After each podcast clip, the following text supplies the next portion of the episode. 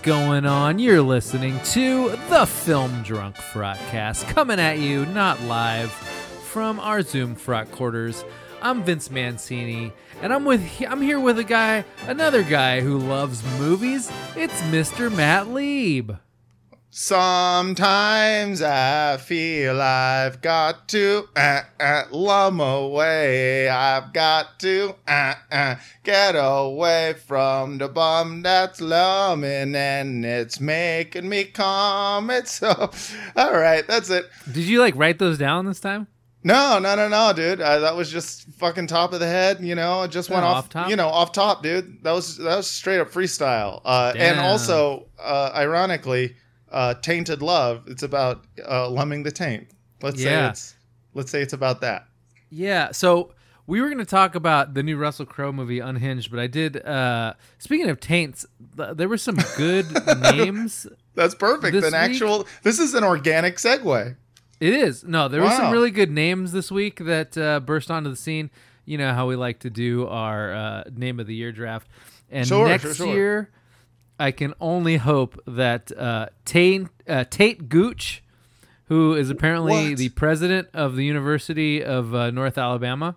I'm sorry. His name is Tate Gooch? Oh, sorry. It's Tate, not Taint, but still, Tate Gooch. Tate Gooch. Holy shit, dude. He's a president. You say he's a president? He's the SGA president, Tate Gooch, from the University of North Alabama. I don't know what the SGA is. Yeah, I don't know what that stands for. Something or other like that. Well, okay. So he's a student. Yeah, he's a student. He's like the student union. I think it's like a student union kind of thing. I mean, you got to be kind of somewhat impressed for someone with the name Tate Gooch to actually get enough votes. It's almost like, if you were born with the name Harambe and you accidentally find yourself becoming president, It's just like, oh, shit, there was actually a real person named Harambe who was running. I just wrote him in and... Now he's president, and it is a gorilla. No, that's a pretty amazing name. I mean, it's no Taint Gooch. That would have been... I don't know. I feel like Taint Gooch is almost too on the nose. That's true. Tate gives you that little bit of, a little bit of detachment to it, which I appreciate. Yeah. It lets you draw your own conclusions, you know? Yeah. It lets creative people, it gives them space to realize, oh, shit, that kind of sounds like Taint Gooch. It gives you space to dream. That's what you want. Yeah, man. I mean, that's a solid Christian name. Yeah. So he's a Southerner, presumably. And another solid Southerner name I came across this week. I was reading an article about young influencers and how they were getting taken advantage of by these wannabe influencer agents who are locking them into, sure making them sign papers and perpetual predatory contracts and sticking them all together in a house where they they get filmed 24/7. I mean, it's kind of it's like you want to, part of me is like, oh no, don't do that. That sucks. But also part of me is like, yeah, but also it'd be cool if you put them all in a house and you shook it like an ant farm and see if they fight. I get why you would do it. Or just film them on their exercise bikes and use it to generate electricity, so where they think they're on a show, but actually they're just sort of our feeder mice for society. Yeah. I like it. They're all just hamsters on a wheel, just generating energy for us to live. But the whole time they're vlogging, so they're just like, man, dude, I'm so famous. Yeah, exactly. Yeah. I mean, that would be sick if TikTok did anything, productive like that. That would be nice to, just to have some sort of output that came out of a lot of these influencers that wasn't just photos and videos and whatnot, It'd be cool if there was real... Also, we're making grain, It'd be like, oh, we need grain. I have a 5-year plan, and it involves influencers. Yeah, threshing. They're just threshing wheat, and you're just like, hey, that's two birds, one stone. Some people get their content, some people get their wheat. Yeah. So I came across this name, which I really liked. This is one of the influencers. Her name was Ellery Sprayberry. Wow. Just, man, magnificent mouthfeel, I think. Yeah, Sprayberry is got a good. It's almost like a name. It's like the sound you make while you're eating yogurt. It's just like there's something like. Yeah. I said it was like the spell that Harry Potter yells to make himself come. Ellery Sprayberry. Ellery Sprayberry. Yeah, I love it. Mm-hmm. Yeah. No, I mean, what does Ellery Sprayberry do? Well, my favorite line of her Wikipedia page is Sprayberry is an aerialist. And a what? An aerialist. Is that like a Cirque du Soleil type shit? Yeah. Okay. Yeah, she does acrobatics. But I just can't get the phrase Ellery or Sprayberry is an aerialist. Ooh, yeah. That's a tongue twister. Sprayberry is an aerialist. Yeah, Sprayberry is an. Ooh, yeah, that is hard. Sprayberry is an.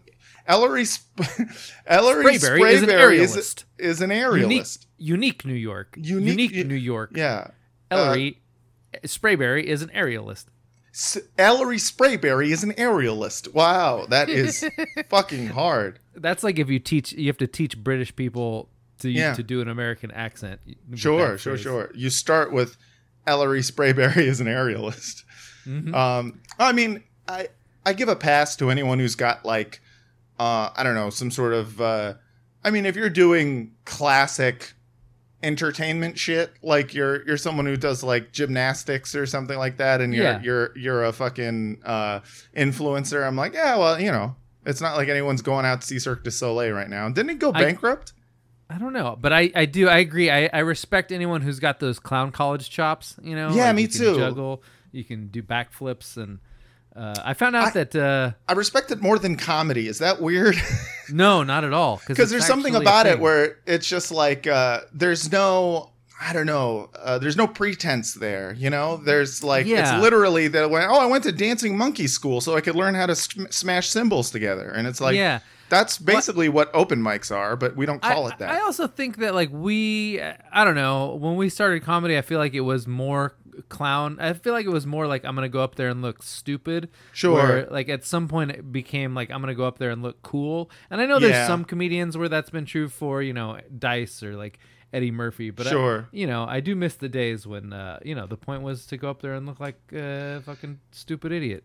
Yeah, I mean it's just like we live in a comedy landscape that's everyone's thinks they're fighting the power. So whether you're, on the left or on the right, you're basically telling your audience like, you know, people want to shut me down, and it's like, no, just kind of want you to dance, monkey. Like, yeah, get off the left, get off the right, and get back on the dunking booth. That's exactly, dude. Yeah. We want to see it, like fucking drop a banana peel and slip on it, you know? Yeah. I found out that Steve-O went to clown college, and it made me respect him more. And it also explains why he's so good at, like, you know, breathing fire and doing backflips and shit. Yeah, and, like, pratfalling and all that stuff. It's like, although I have a feeling that no matter how many degrees you have at a clown college, that shit still wreaks havoc on your skeletal system. Yeah. He told me he had receding gums partly from spitting fire with isopropyl alcohol. Oh yeah, that's he found out you're not supposed to do. You're not supposed to use that kind of alcohol. So yeah, that seems dangerous. Yeah, tip for any of you guys, any of you aspiring fire breathers out there, don't use that kind of. Don't use rubbing alcohol. It's bad. Yeah. That doesn't sound safe. So finally, I got one more grid name this week. Ooh, and this one is the manager of the San Diego Padres. Yeah. So he's a fairly prominent person. Padres manager Jace Tingler said after the game that there was a take sign missed.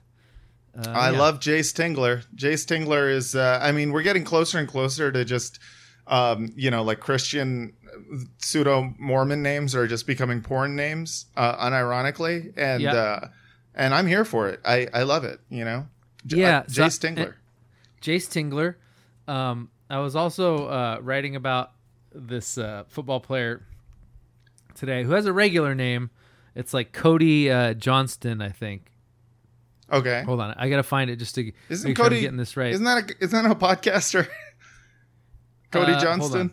Well, I'm sure there's a lot of Cody Johnston. That's true. Sorry. It's Clay Johnston. He is a he's a 7th round draft pick linebacker for the Rams, and he was on Hard Knocks this week, and he kept yelling fudge, and and I was like, well, that guy's got to be a Mormon, right? So I gotta look him up on Wikipedia, and I didn't find out that whether he was a Mormon or not, but I did find out that he has a brother named Cody with a K, Cole with a K, and Cade with a C. Oh boy! Oh no! Wait. So I'm sorry. Those are his brothers, or that's those a full are his name? Brothers. Yeah, oh, okay. Yeah, no. 3 separate brothers: Cody, Cole, and Cade. Cody, Cole, Cade, and Clay. And the Cody and the Cole are with a K, and the Cade and Clay are with a C. Which, interesting move.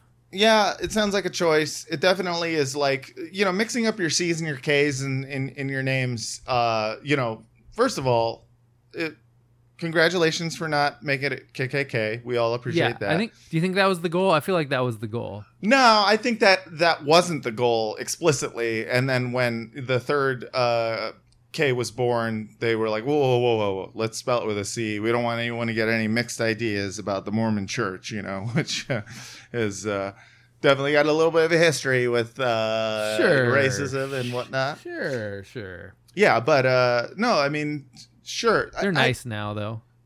I'm sure that they were nice even back when they were openly racist. That's the thing about them. They're really nice. Yeah, that's how they get you. They're really, really nice to you, as they'll smile as they tell you you'll go to hell for being a Jew or whatever. But it's like, it's a really nice smile, and they'll still invite you in for dinner. It's a whole thing. My brother was friends with a bunch of Mormons in high school. Like, he had this Mormon. What's that? I still am.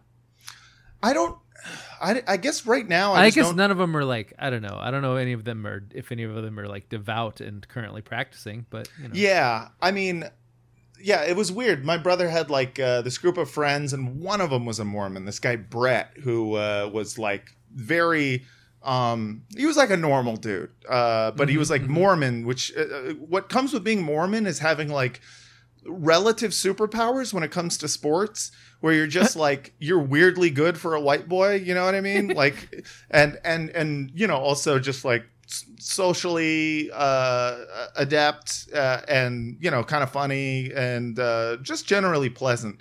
And he was like one of those dudes who was just so pleasant that another one of my brother's friends was like, maybe there's something to this Mormonism thing, and converted.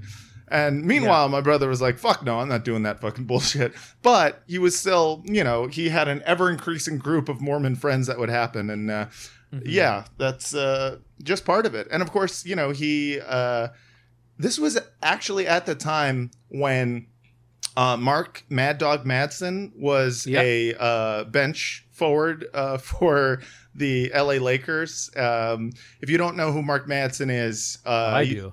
Yeah, he's anyone out there listening, during the Lakers three-peat, he was someone who didn't get much playing time, wasn't necessarily very good at pro basketball, but during the parades he would dance, and that was kind of his thing. It was like, look at this, and it was kind of white boy minstrel show type thing where he would be like as he was dancing, and everyone would kind of point and laugh. But it was.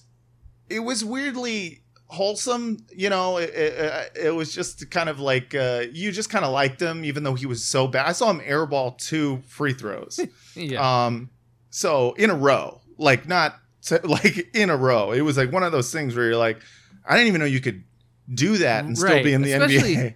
Like, if you're white in the NBA, like, the one thing that you should be able to do is shoot free throws. Yeah, you'd figure. But so it was around that time that my brother started becoming friends with Mormons, and he got to meet Mark Mad Dog Madsen, and ever since then, I've just been kind of like, the real trick with Mormonism isn't that you're necessarily going to be good at stuff, it's that you're just so pleasant that they'll let you in the NBA, even if you don't deserve to be there. Yeah, that's the lesson that you learned. That's a lesson I learned. Yeah. All right, so we got some movie news. Do you know that, Matt? This is a news podcast. We talk about the events of the day. Mm-hmm. We comment on them. People get informed and they get entertained. It's it's everybody wins. People come here for movie information. You know, it's a lot of people who are just obsessed with movies. You know, they got to know what's going on in good old Holly Weird, as they say. And that's what we're here for, dude. We're here to tell you about the news. Well, we found out our best friend, Olivia Wilde, has been tapped to direct an untitled female-centric Marvel movie at Sony. So without there's no character yet or anything. They know that they want to do this specific move. While not confirmed, it is expected that the story will be centered on Spider-Woman. Ah, which I didn't know was a thing. To be honest, I didn't know that was a thing either. A Spider-Woman. I didn't know that. But you know, it's not like it has to necessarily come from source material. First of all, I'm positive there's a Spider-Woman. I mean, the Spider-Woman character has actually been the alter ego of several characters in the Spider-Man timeline over the years, including Gwen Stacy, Mary Jane Watson, and Jessica Drew, who was the first to sport the costume in the late 70s. Okay. Yeah. Does that mean, I don't know about this character. Does that mean that Spider-Woman was also bit by a radioactive spider? In which case, the question is, how many people have been bit by the spider? Yeah, that is a good question. Like, how many spider people are there? It's a great question. You figure there's only two of them, because otherwise it'd have to be like Spider Dave and Spider Peter and Spider Mark. It's weird, too, because it's like getting bit by a radioactive spider is, essentially a... it's about as creative as when you become a superhero or supervillain, rather, because you fell in a vat of toxic waste. You know, it's just like, then you fell and now you're bad, you know. So what's interesting is a lot of female superheroes, a lot of their trauma is usually kind of, you know, very specific to classic gendered experience of being a straight woman. Mm-hmm. Did she get bit by a radioactive spider or get ghosted by one, you know? She's jilted. She just did a radioactive spider send a dick pic and she was just like, this is bullshit. And then she, called him out on Twitter. And then became Spider-Woman, you know? She got revenge porned by a radioactive Chad. Yeah. There you go. Yeah. I think we just crowdsourced a new superhero. Yeah, totally. We should we'll have our people reach out to Olivia Wilde's people and go like, "Hey, we got this great concept." Good for her. It's nice to see. It's nice to see previously successful people stay successful. Yes. No, for sure. That's the thing, though. We loved Booksmart around here. We're happy for all her success. So it might sound like we're for no reason salty, but we didn't like Booksmart. That was one of the things. I think I was just salty based on how many people that I watched Booksmart with. Who loved it. Yeah. If nobody loved it, I'd have been like, okay, fine, that's a movie.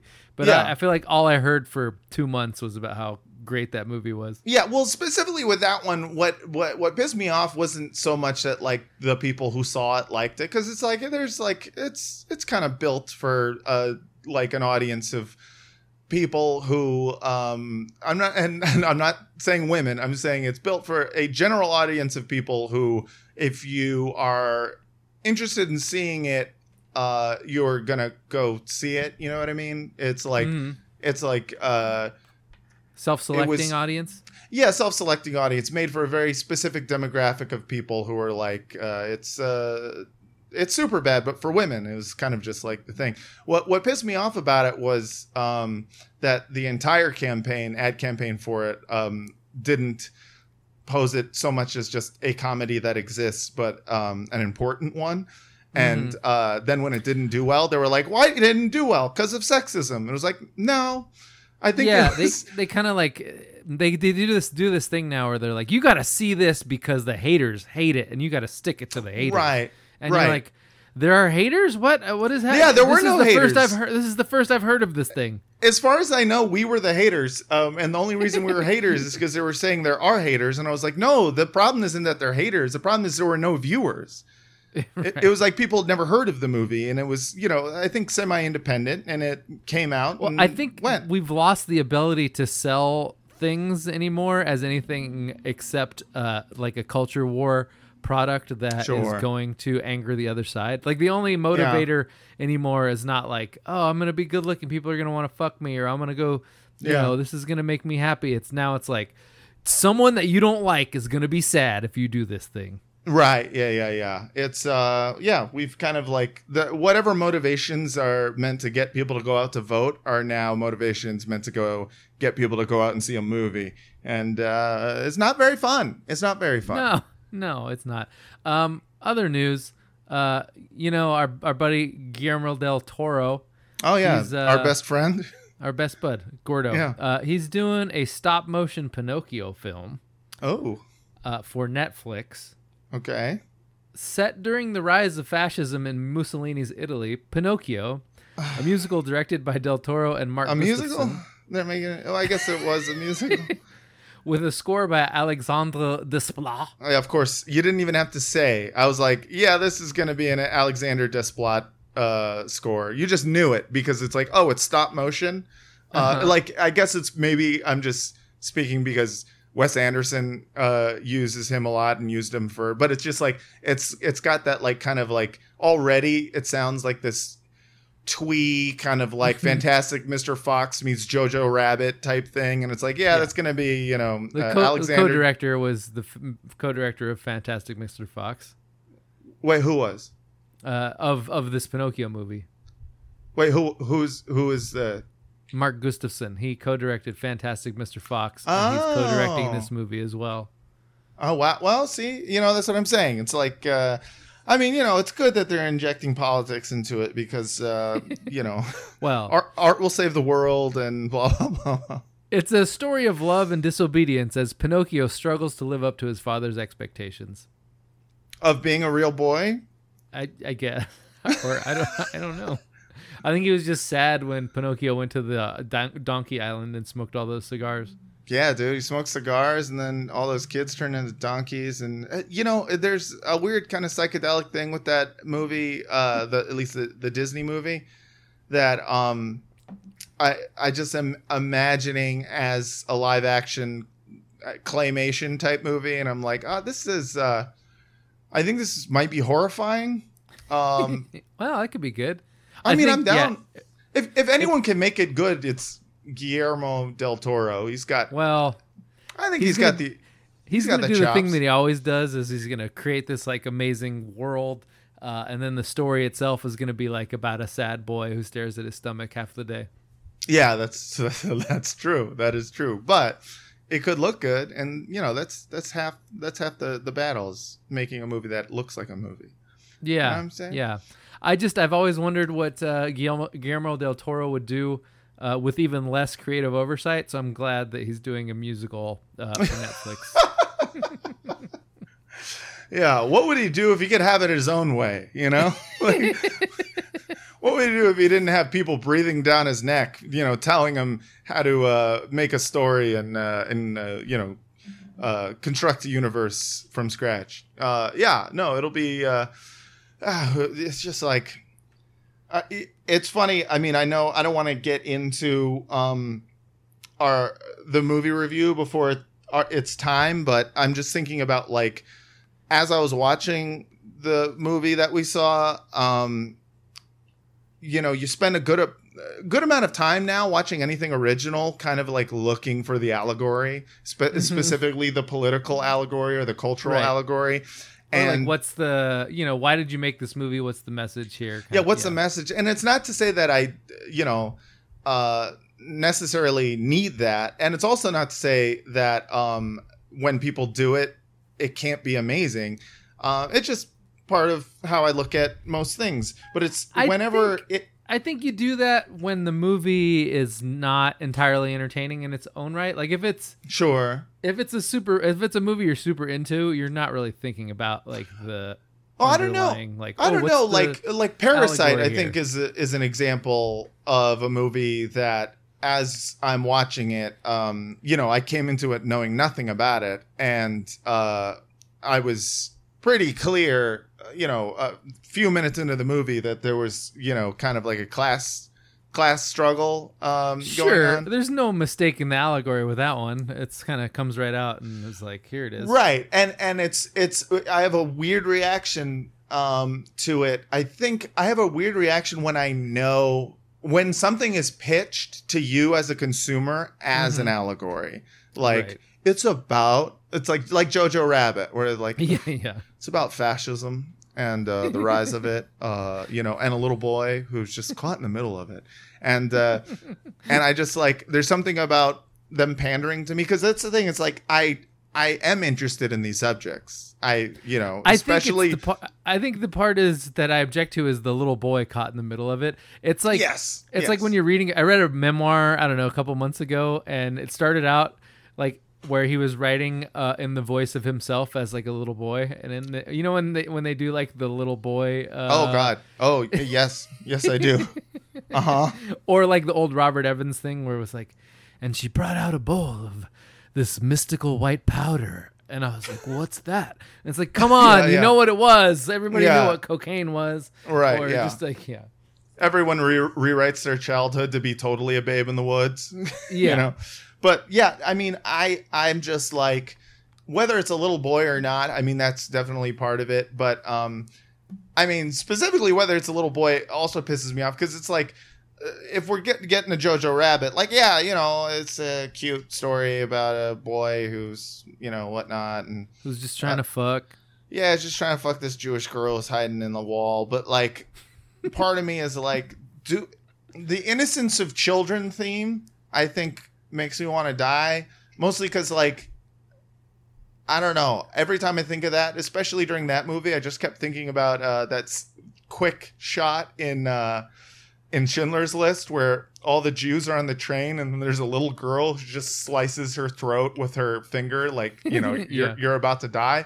And I'm like, yeah, see, children are actually fucking sociopaths, and like they don't understand like human feelings and emotions in that kind of way, and they can more easily than adults, they can take a group of people and just kind of like label them like, although those are trash people, they're less than human, and it's okay if they die. So it's like, you know, rather than like children being born, you know, innocent and free from prejudice, and you know, you have to be taught how to hate and blah blah blah blah blah, and it's just like, yeah, but also, you know, no one has to explicitly teach you, you know, you could just be living your life, you could see the way it is, you could say they have to be taught how to hate, but that can be done very easily. It can be very easily, like, no one has to explicitly say these are the people to hate. You are, you know, born into a society where you see some people are on the higher ranks and some people are on the lower ranks, and you just assume, well, the lower rank people, I don't know what their problem is, but it's clear that they're, you know, they're begging for scraps and they're not even human beings. The easiest emotional move that any human can pull is to just see someone who's struggling and being like, yeah, but it's their fault.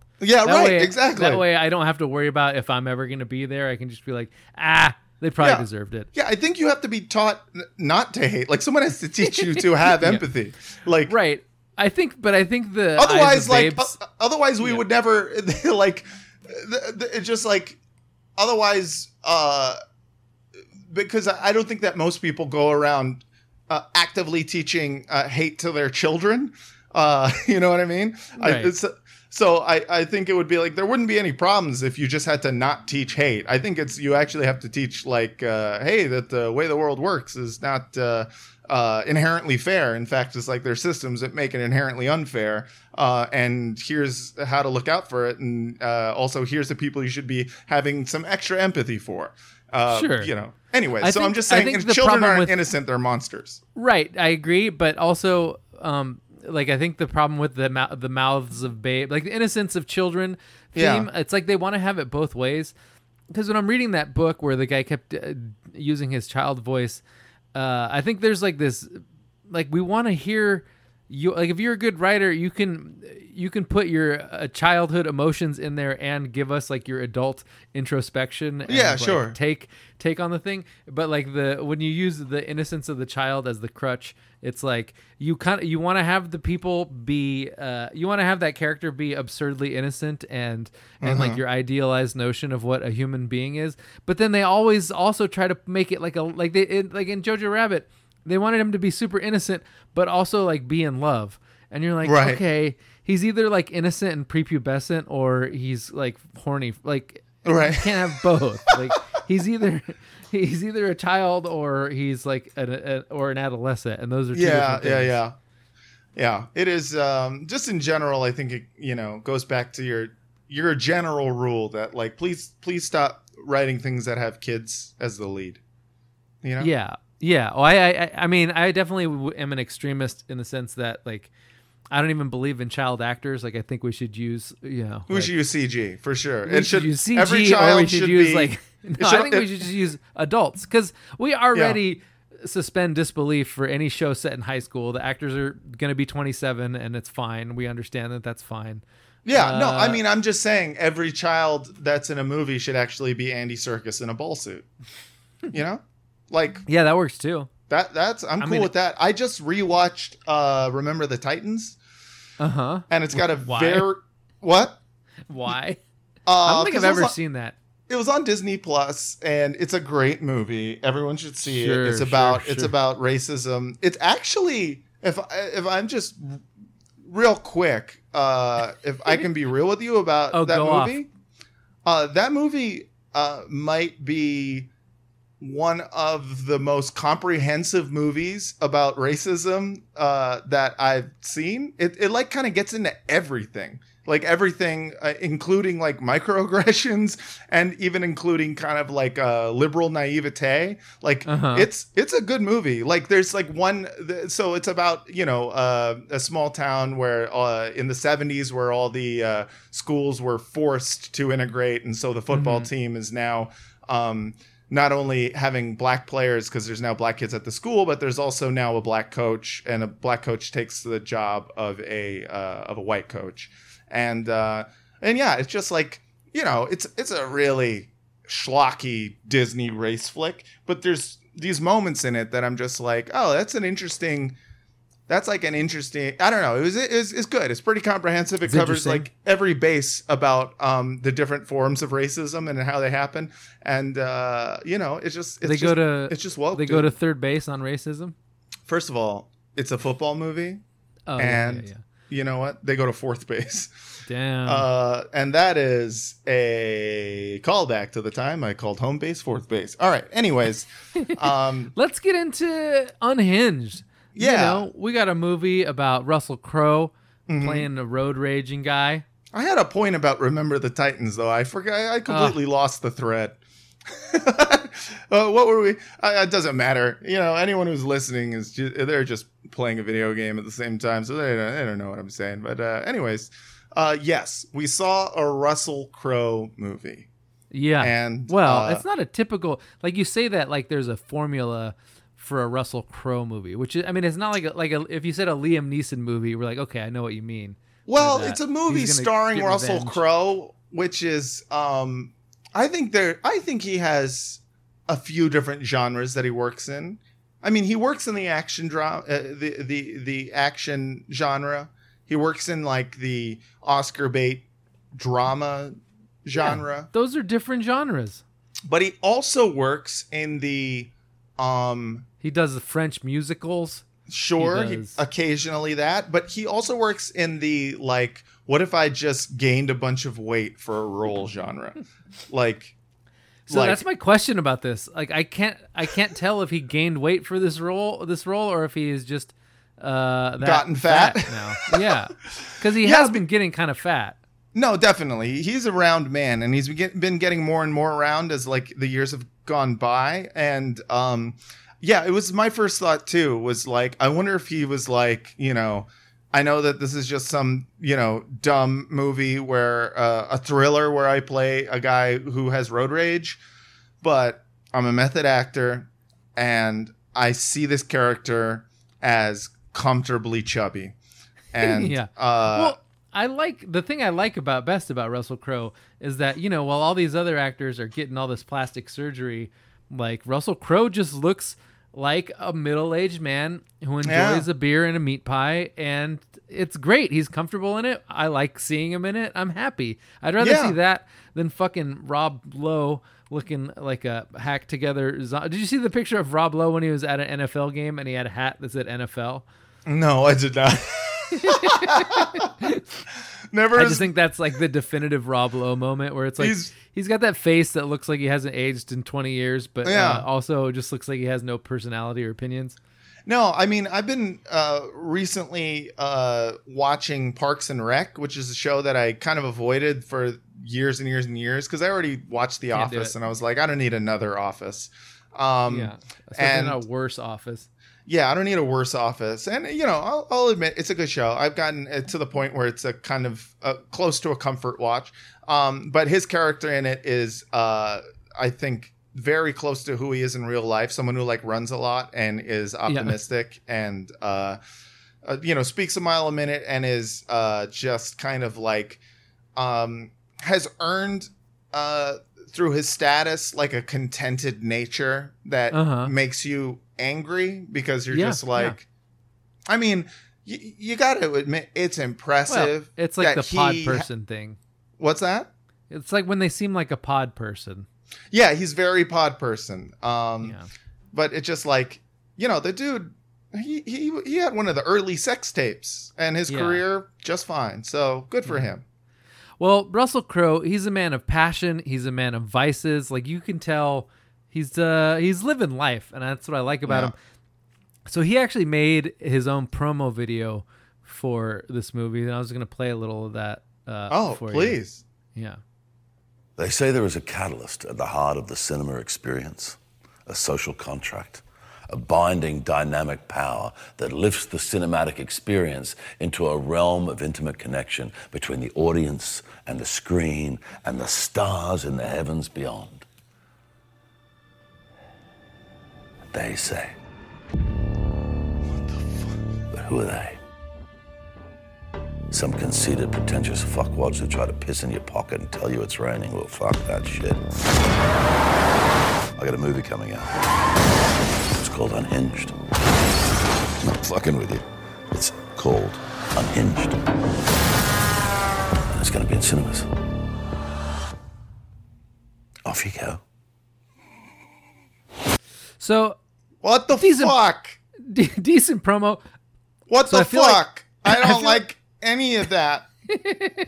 Why are you trying to scare me? I feel like it's false advertising because, you know, going into this movie, for me, the entire draw was being bellowed at by a fat Australian. Totally. And I would, you know, I'd love nothing more than to be bellowed at by a fat Australian. No, yeah, it gets me hard. Yeah, and then you go into this movie and he's playing an American Southerner. Guy.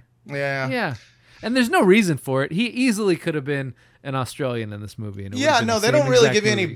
They give you no background on the guy, so you're just kind of like, he could have been Australian. He could have been fucking, you know, he could have had any accent. So let's go into the plot. You know, there's this girl, Rachel. She's a mom. Yep. She's harried a little bit. Yeah, she's mid-divorce. She got a kid. Her brother lives with her. The divorce is going bad, and she's having quite a day. You know, she can't get that kid of hers to school on time, and he's just looking at her like with pity. You don't want to look at your own mother with pity in your eyes like that. It's gotta hurt. It's gotta be a dagger right into the heart. Right into the heart, dude. And you know, she wakes up late, so that means that she is going to be late dropping off her kid, and her kid gets detention if he's tardy. So she decides, you know, to book it and takes the freeway. And then her son says, "Don't take the freeway." And stay on the surface streets. And she's like, nah. And not that that matters. She. Well, it's background for the fact that she's having a real bad day. She's having a real bad day. And as she's driving, she she gets to a stoplight and the car, it's green and the car isn't moving in front. So she leans on the horn. And then goes around him. When that happened, she leaned on the horn and I turned to my fiance and I was like, what are you doing? You give a little tap. You don't lean on the horn. You give a, like, when the light turns green and the car in front of you stopped, you give them a little tap right away. First of all, you don't wait because then you're just letting the anger build up in yourself. Oh, yeah. You just give it. You give that horn a little pop, like, boop. And then a courtesy tap, they call it. Exactly. And she didn't do that. She didn't do that. She leans on the horn and, because she's like frustrated. She took the freeway. It turned out there was traffic. And, it's been a rough morning for her. So, this car stops, and I've been there before. In fact, I had a little bit of, I don't want to call it PTSD, but I had like anxiety, this feeling of like driving and that, you're going to get someplace late and you're doing your best to like try to beat traffic. And then you just keep getting stuck. And I was like, I feel you, dude. If that happened to me, I probably would lean on the horn as well. But turns out that the guy in the car was Russell Crowe. And Russell Crowe... big old pickup truck. He's got a big, deer whacker on the front grill. Sure does. And she passes him, and then they get stuck in traffic together. And he, says, like, roll down the window. And then says basically, like, have you ever heard of a courtesy tap? Yeah, and I was like, see? Yeah, I know. My fiance, I was like, see?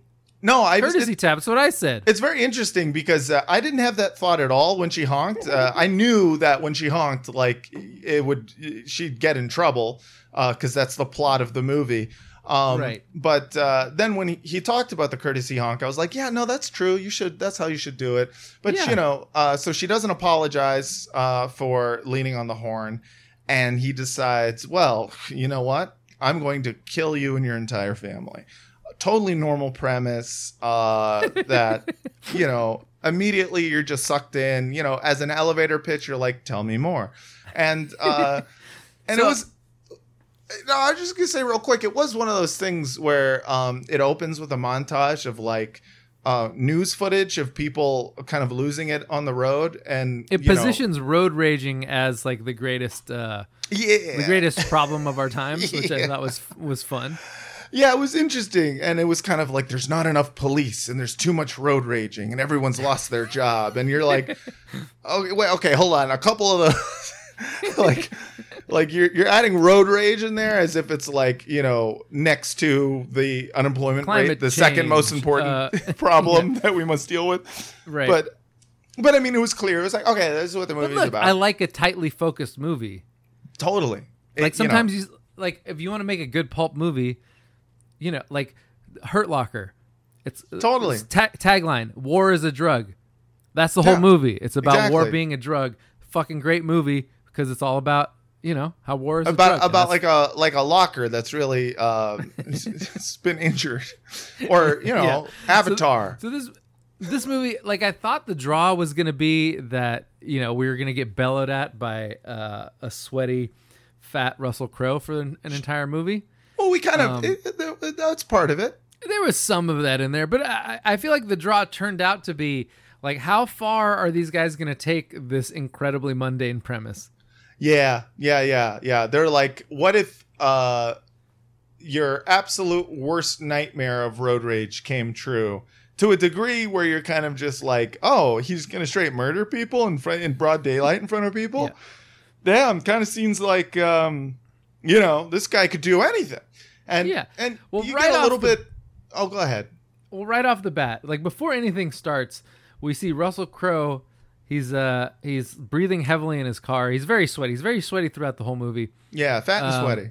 And he's standing outside this guy's house, and he walks up to the house with like some sort of ice axe, I think, and smashes the window, walks in the house, and then like smashes the guy in the head with an ice axe and then burns the house down. And that's the first, this is like pre-credits of the movie. That's the first that's how it opens.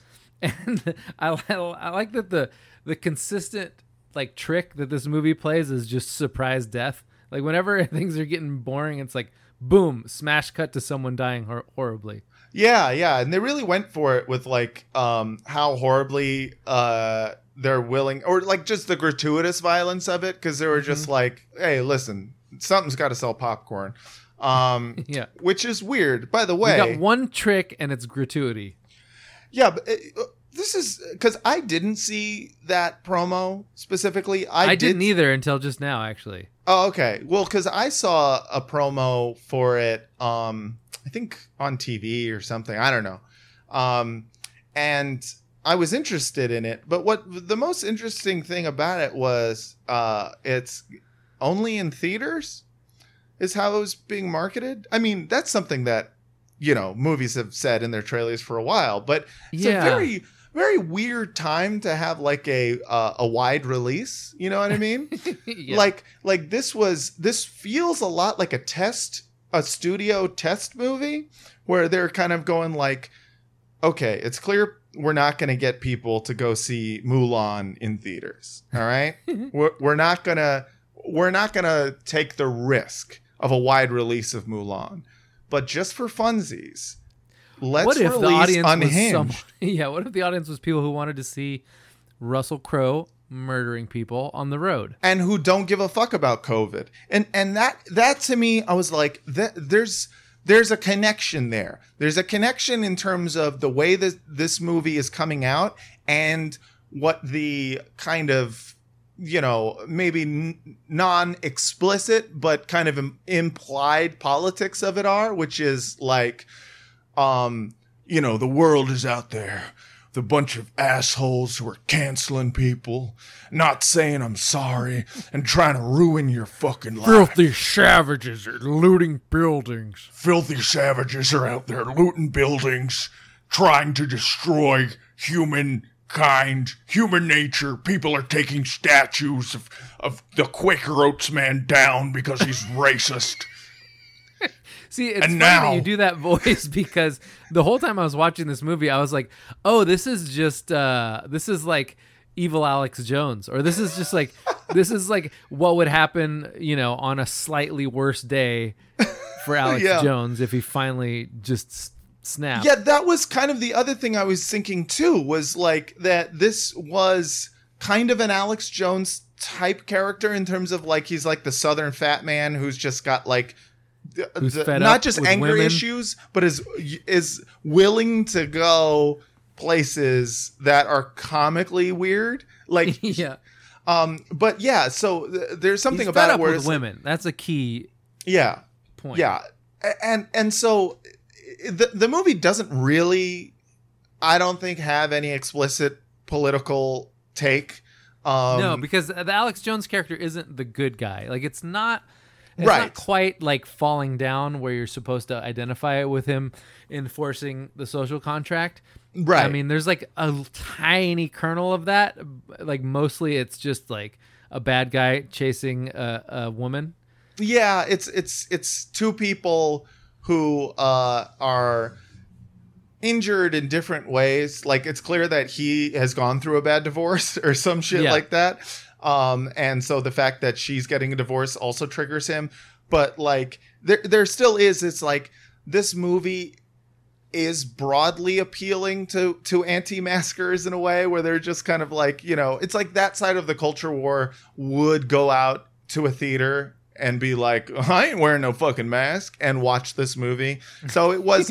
So I did spend a good amount of time watching it, going like, "Where's the allegory? Kill that bitch." Yeah. She deserved to die because she getting a divorce, and God don't like that.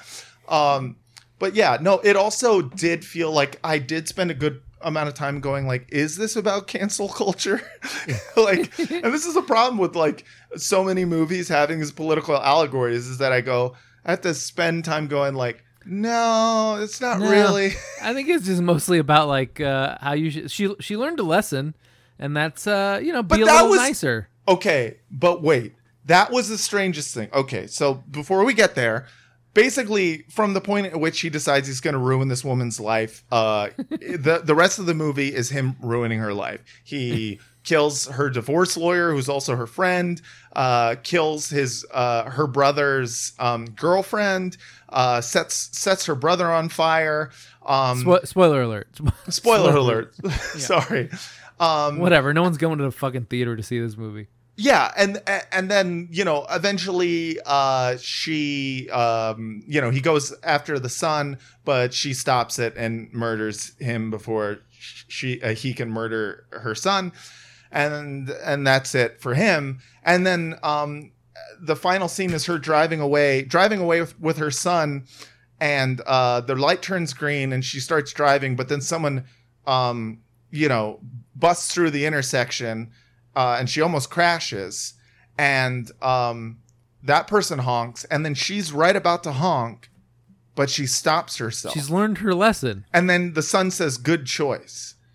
And I am so confused that completely that changed the movie for me in a way that's a plea for basic human empathy. Okay, maybe I'm someone who maybe I'm the wrong audience for this, but I'm somebody who I use my horn, you know, mm-hmm. and half of the point of the horn for me is like, that's how I express my road rage. When someone does something fucked up, I honk. But the idea that the lesson learned, like the son literally was like, "Good choice," as if it was her fault. As if, like, it's literally just being like, "Hey, you know what? If it weren't for your, you know, being really stressed out and having a bad day, fucking, I wouldn't have almost been killed." So, lesson learned. Like, how you don't blame her for a psychopath? She shouldn't have been dressed like that. That's the feeling I got. I was like, why? Wait, no, none of this was her fault. She didn't do anything wrong. It was a little her fault. It was not even close to her fault. As I was watching it, I was going like, courtesy tap. Should have apologized for not giving him a courtesy tap. Oh, fuck that, dude. No, yeah, like the only way he would deserve an apology is if he didn't stop the car, have the sun roll down the window, and just start berating them about fucking, he just wanted to have a rational. He gave her a chance to, like, "Hey, I just feel like the way you did the horn thing was wrong, and I'm giving you a chance to apologize." He was like, "No, she took away his humanity in that moment." Listen, she's really stressed out, and if your expectation, don't take your shit out on other people. What are you talking about? She didn't. All she did was honk.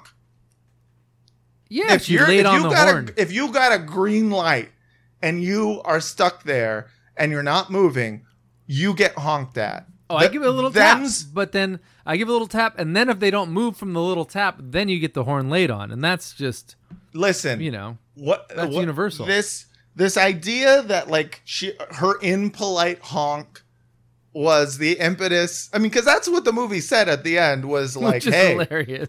bitch learned her lesson," and it's like, no, that's Russell Crowe winning. This summer, one bitch learns her lesson. Like, what the fuck, dude? That is the weirdest moral to the story. But the weirdness is this movie's only real selling point. No, but like, to me, that isn't even.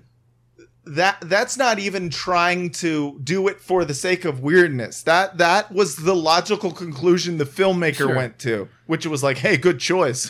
Don't honk at people." It's almost as if, like, the guy who made the movie, like, got honked at and was like, "I have this fantasy about killing this bitch and her entire family and burning her brother. And so I decided to make a movie about it." Like, that's more psychotic than the actual movie itself. Yeah. That was the most psychotic moment. Great art comes from obsession, you know? That is true-ish, but I'm just saying, it was such a strange moment because I just was like, I don't know what I watched. The whole movie was a strange moment. That's true. It was a strange movie. But, like, I mean, kudos to Russell Crowe for taking a role, you know, where he can really, I don't know, kind of like exercise those psychopath chops that, you know, he has. Well, he's not going to exercise. Well, no, not exercise physically. What I mean is, like, he's got a lot of anger in real life, and it's almost like why? Well, that was kind of what he was famous for early on, was that he was this, like, you know, huge Hollywood actor, you know, two-time Academy Award winner, but he was also very angry. And he did multiple interviews where people would talk about, you know, why are you so angry? And he'd be like, oh, I don't know. I'm just angry at the world. I'm in a band. Hello. I'm from Russell. Australia. Where? Oh, what do you like to do for fun? Oh, I like to go have shrimp on a barbie. Oh. It's a barbie short for barbecue. Oh, that sounds delicious. A lot of people don't know that. Yeah, I didn't know that until just now.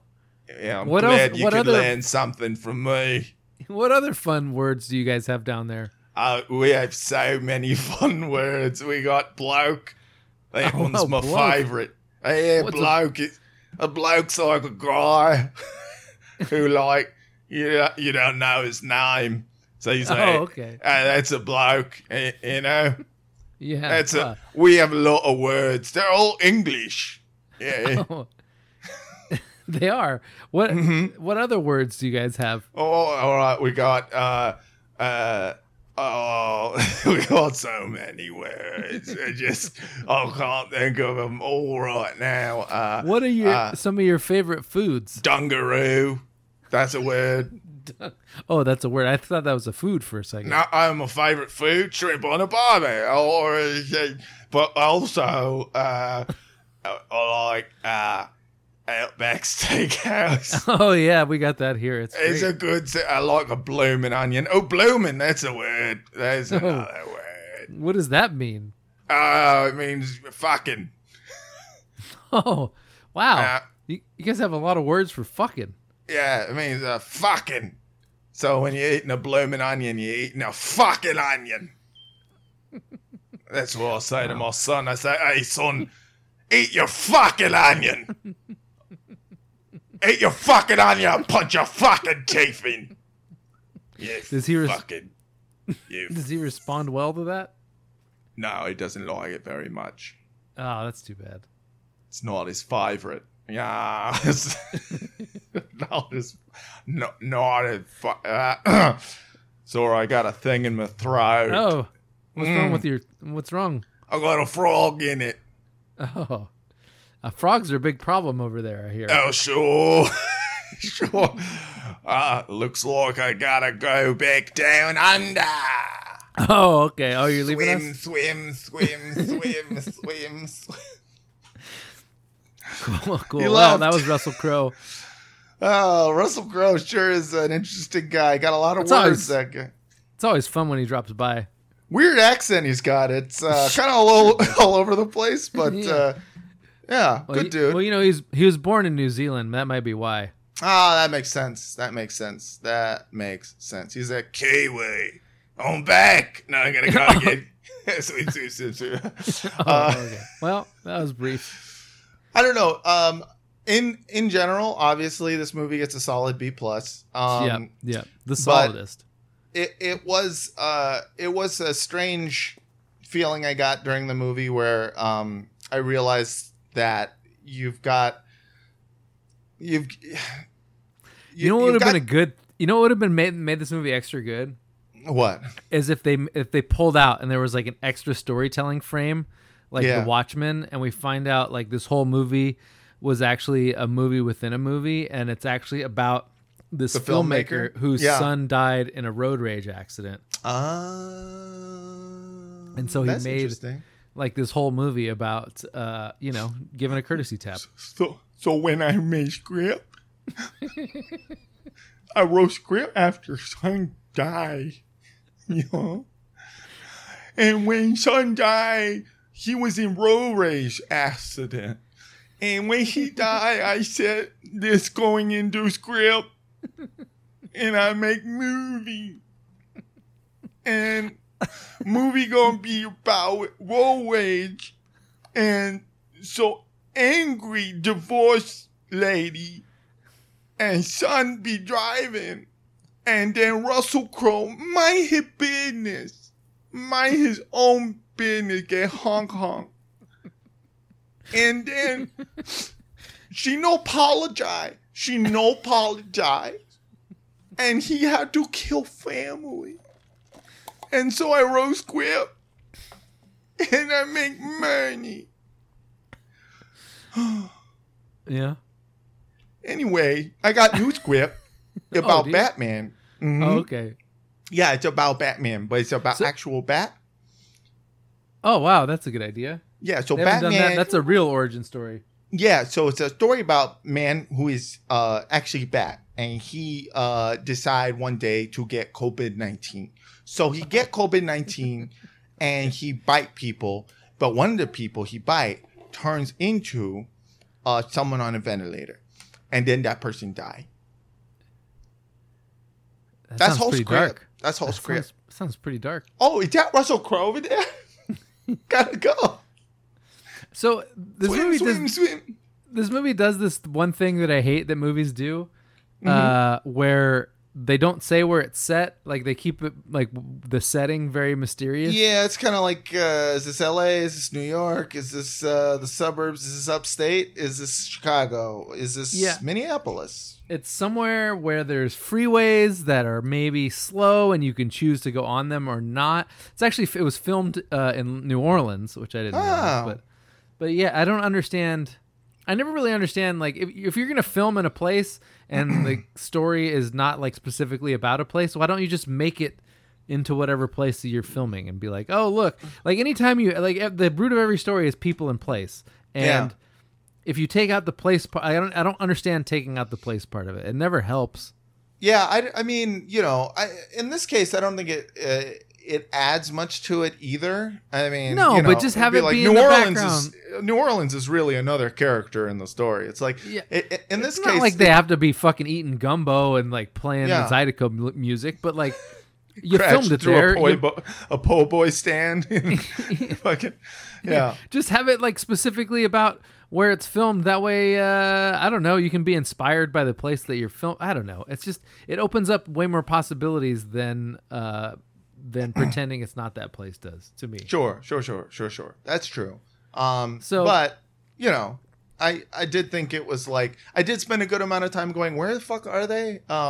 But then I just kept getting distracted by the gratuitous violence. Yeah. And did you want the backstory on the director at all?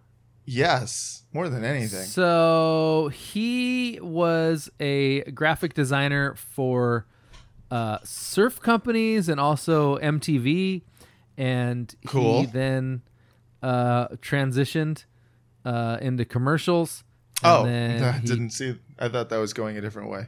Yeah, and then he you know, became a filmmaker, and one of the movies that he directed is actually called Haters, which is just H8RZ. Cool. Uh-huh, and what's the tagline? Gonna hate? Yeah, got hate. Yeah. Yeah, that one stars Abigail Spencer, Jeremy Sisto, Carrie Elwes. And then he directed one called American Dreamer, which it appears to be another like road rage revenge movie starring Jim Gaffigan. Huh. This does seem okay because there is something pathological in the filmmaking of this movie. There is something like where you go like, no, the filmmaker is on one. You know what I mean? Well, he didn't write the thing either. So like it was written. Yeah, but directors have a lot of power. But he also chose it. You know what I mean? He was like, a road rage one? Cool. I have a lot of thoughts about that. And then he like goes into the script and he's like, make sure it ends where she says sorry. Make sure it ends that way. Yeah. But not before her whole family is killed. Like it's like there's something pathological about it. So this doesn't surprise me in the least. Yeah. So yeah, that's about it for the director. Anyway, solid B plus. We both loved it. We loved it. You know, it's great. Take your whole family. Don't bring any masks. Go to your nearest AMC. Touch all the surfaces and make sure when you're gasping, you gasp in the direction of other people gasping and share the germs, you know, because COVID is a lie. Yeah. Do we want to go to emails? We got a few emails. Yeah, let's do emails, dude. All right. Your advice is always bad, but tell me more about your dad. Oh God, I am afraid to die. Vince hates art. Yeah. So we got a few about Boys State because we talked about Boys State. Oh, sure. Last week, and apparently, like a few people actually have been to Boys State. Which, no way. Yeah, good times. Hey, Vince and crew. Holy shit! I haven't thought about Boys State in years, and then I saw the description of this week's broadcast, and it all came rushing back. It was one of the most bizarre experiences of my life. Summer of 2006, my three friends and I were told that we've been chosen to attend Boys State at Michigan State University. None of us had ever heard of it, and we were told that it was a government simulation and that it would look good on college applications. Here are some highlights from the camp. The last name of one of the gubernatorial candidates was Roman, so he campaigned on a Roman Empire platform and converted his dorm room / town office to look like a palace. He won in a landslide because we all thought it looked cool. There were several mock assassination attempts on other candidates, so many of them that the head counselor had to tell us to stop or we would be sent home. The government was successfully suspended and nearly dissolved by Congress so that we could all go to our dorms and watch World Cup soccer. Damn. A group of guys snuck over to Girl State and got sent home when they got caught. Jesus Christ. A law got passed that made it illegal to wear socks and sandals at the same time. Campers who were caught violating it were dragged into a dorm room and kept there for the rest of the day. Holy fuck. The last night of the camp, the organizers put on a mock trial to show us all how the judicial system works. Instead of anything being close to serious, it was a bunch of middle-aged, elderly American Legion guys doing thick Southern accents and acting as sheriffs, delivering testimonies about a fake crime that happened. Then a star witness was brought in, and it was a woman who was, and I would bet a month's salary on this, a stripper from the nearby Deja Vu. She was wearing barely anything and making endless sexual innuendos during her testimony, and the campers were losing their minds. My city's meeting room was a small library with lots of Black history books and posters, and a few kids had to call home and tell their parents that they were in trouble for calling it the slave cave. Yep. I can see also, that. The counselors were all college days guys, so other than the main one, most of them didn't care about any of the shenanigans that were going down. Yeah, it was really fucking weird. When we got back home, we couldn't even explain it to our parents in any coherent way because it was such a blend of bone-dry government simulations, conventions that lasted upwards of 10 hours, budget paperwork, election recounts, and insane camp hijinks that happen when several hundred 17 and 18-year-olds are crammed into a dorm for the part of a summer. I'm excited to watch this documentary and hear the newest episode of the pod. Have a great day, Alex. Wow. I mean, yeah. It sounds like it went down exactly how I thought it would go down. Yeah. You know, just kind of like, sounds like, yeah, people fucking around and like, you know, whoever has kind of the most epic idea wins everything. And, you know, it makes you wonder how many of those Boys States they went to and filmed before they found one that turned into a political allegory.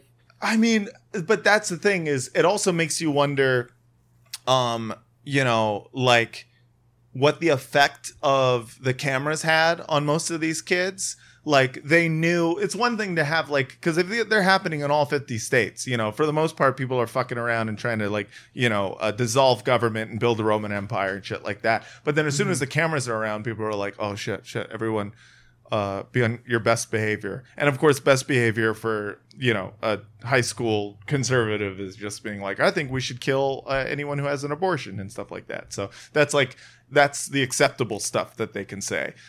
Which is fucking crazy. But yeah, it also makes you wonder how much the other guy, the guy who I don't want to do spoilers. Spoiler alert. So don't listen if you haven't seen the movie and you want to.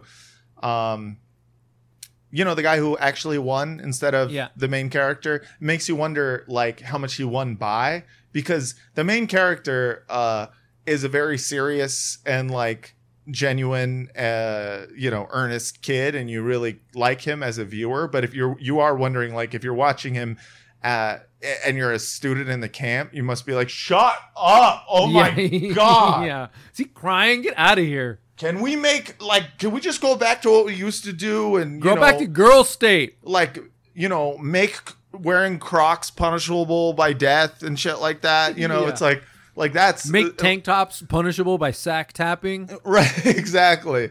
So you do wonder if there's like, a narrative that's kind of built in this that is kind of out of touch with what the kids were experiencing, like the majority of the kids who just wanted to do sack tapping and shit like that. I don't know. So, and then we got another one about Boys State. Hey, Vince, as someone who attended Boys State, that doc was drastically different from the experience I had. I thought everything would be super serious, but our state symbol was the shocker, and our police force had a pride of lions instead of weapons. Also, no one gave that much of a shit outside of like three people who were too up their own ass to acknowledge the rest of us. Anyway, fraud on. Yeah. Yeah, that sounds right. Yeah. Should we play unvetted voicemails? Dude, I'm always a fan. I'm always a fan of just kind of like rolling the dice and seeing what our voicemails say. Let's do it.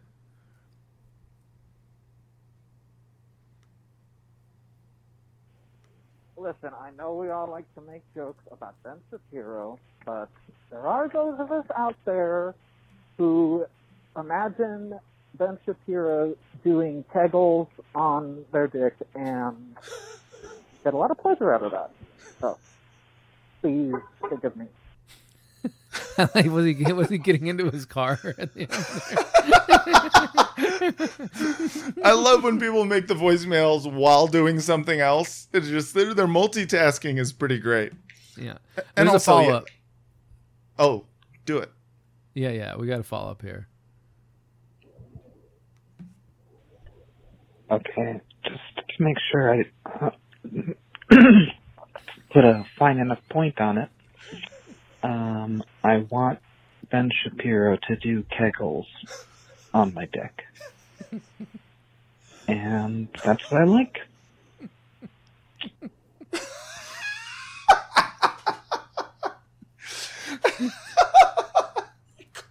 You called back.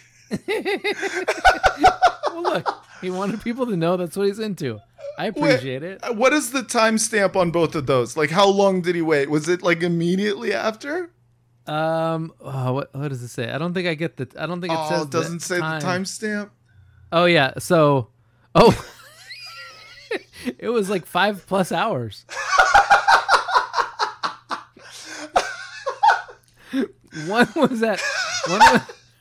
5:18 p.m. and the next one was at 10:42. That's incredible.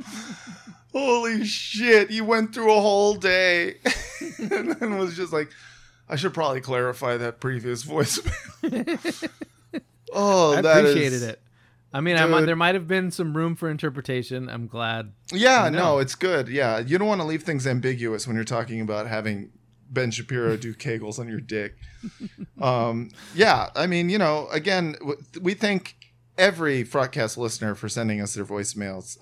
Doesn't matter, how many you send or how much time you wait in order to clarify your previous voicemail. We appreciate it either way. Yeah. We got one more email. All right. Actually, sorry, we got two more. Greetings, Frotsman. Just wanted to give my thoughts on the recent Irish talk on last week's Frot. I am an Irish guy living in the southwest of Spain. Not the safest place to be at the moment, I know. And hearing you guys say how you think the Irish would be the nicest people to hang out with fills me with pride, because living outside your home country makes you appreciate it more, I think. Anyway, if you guys can ever travel to Europe again, come to Alicante and you guys can come and hang out with the huge Irish community here. Love the show. Keep up the good work. Fraud on, Alan. Hell yeah. Thank you, Alan. Just make sure you fight your da. Yeah, go and fight your da. Go and fight your fucking da. Jesus hates your wet-ass pussy. Jesus doesn't like it when your pussy is so wet that everything that goes inside of it immediately slips back out. It's one of Jesus' least favorite things. next to Satan. I like that living outside of your home country makes you appreciate it more. I don't know. That's not been my experience as an American. Every time I leave the country, I'm like, holy shit, I wish I lived somewhere else. Yeah, but I know. But if you were in, you know, fucking Catalan, where the fuck he is. Where is he? South of Spain? Alicante. Oh, Alicante. Yeah. You know, I could imagine, you know, I could imagine going to a shitty place and being like I've had that experience in the United States, you know, where I've, you know, been to, you know, some pretty shitty places to do comedy. And then you go back to LA or San Francisco and you're just like, yeah, this place rules. I'm trying to think if any place made me like want to go back home. I think maybe like Dubai. I can't really think of any.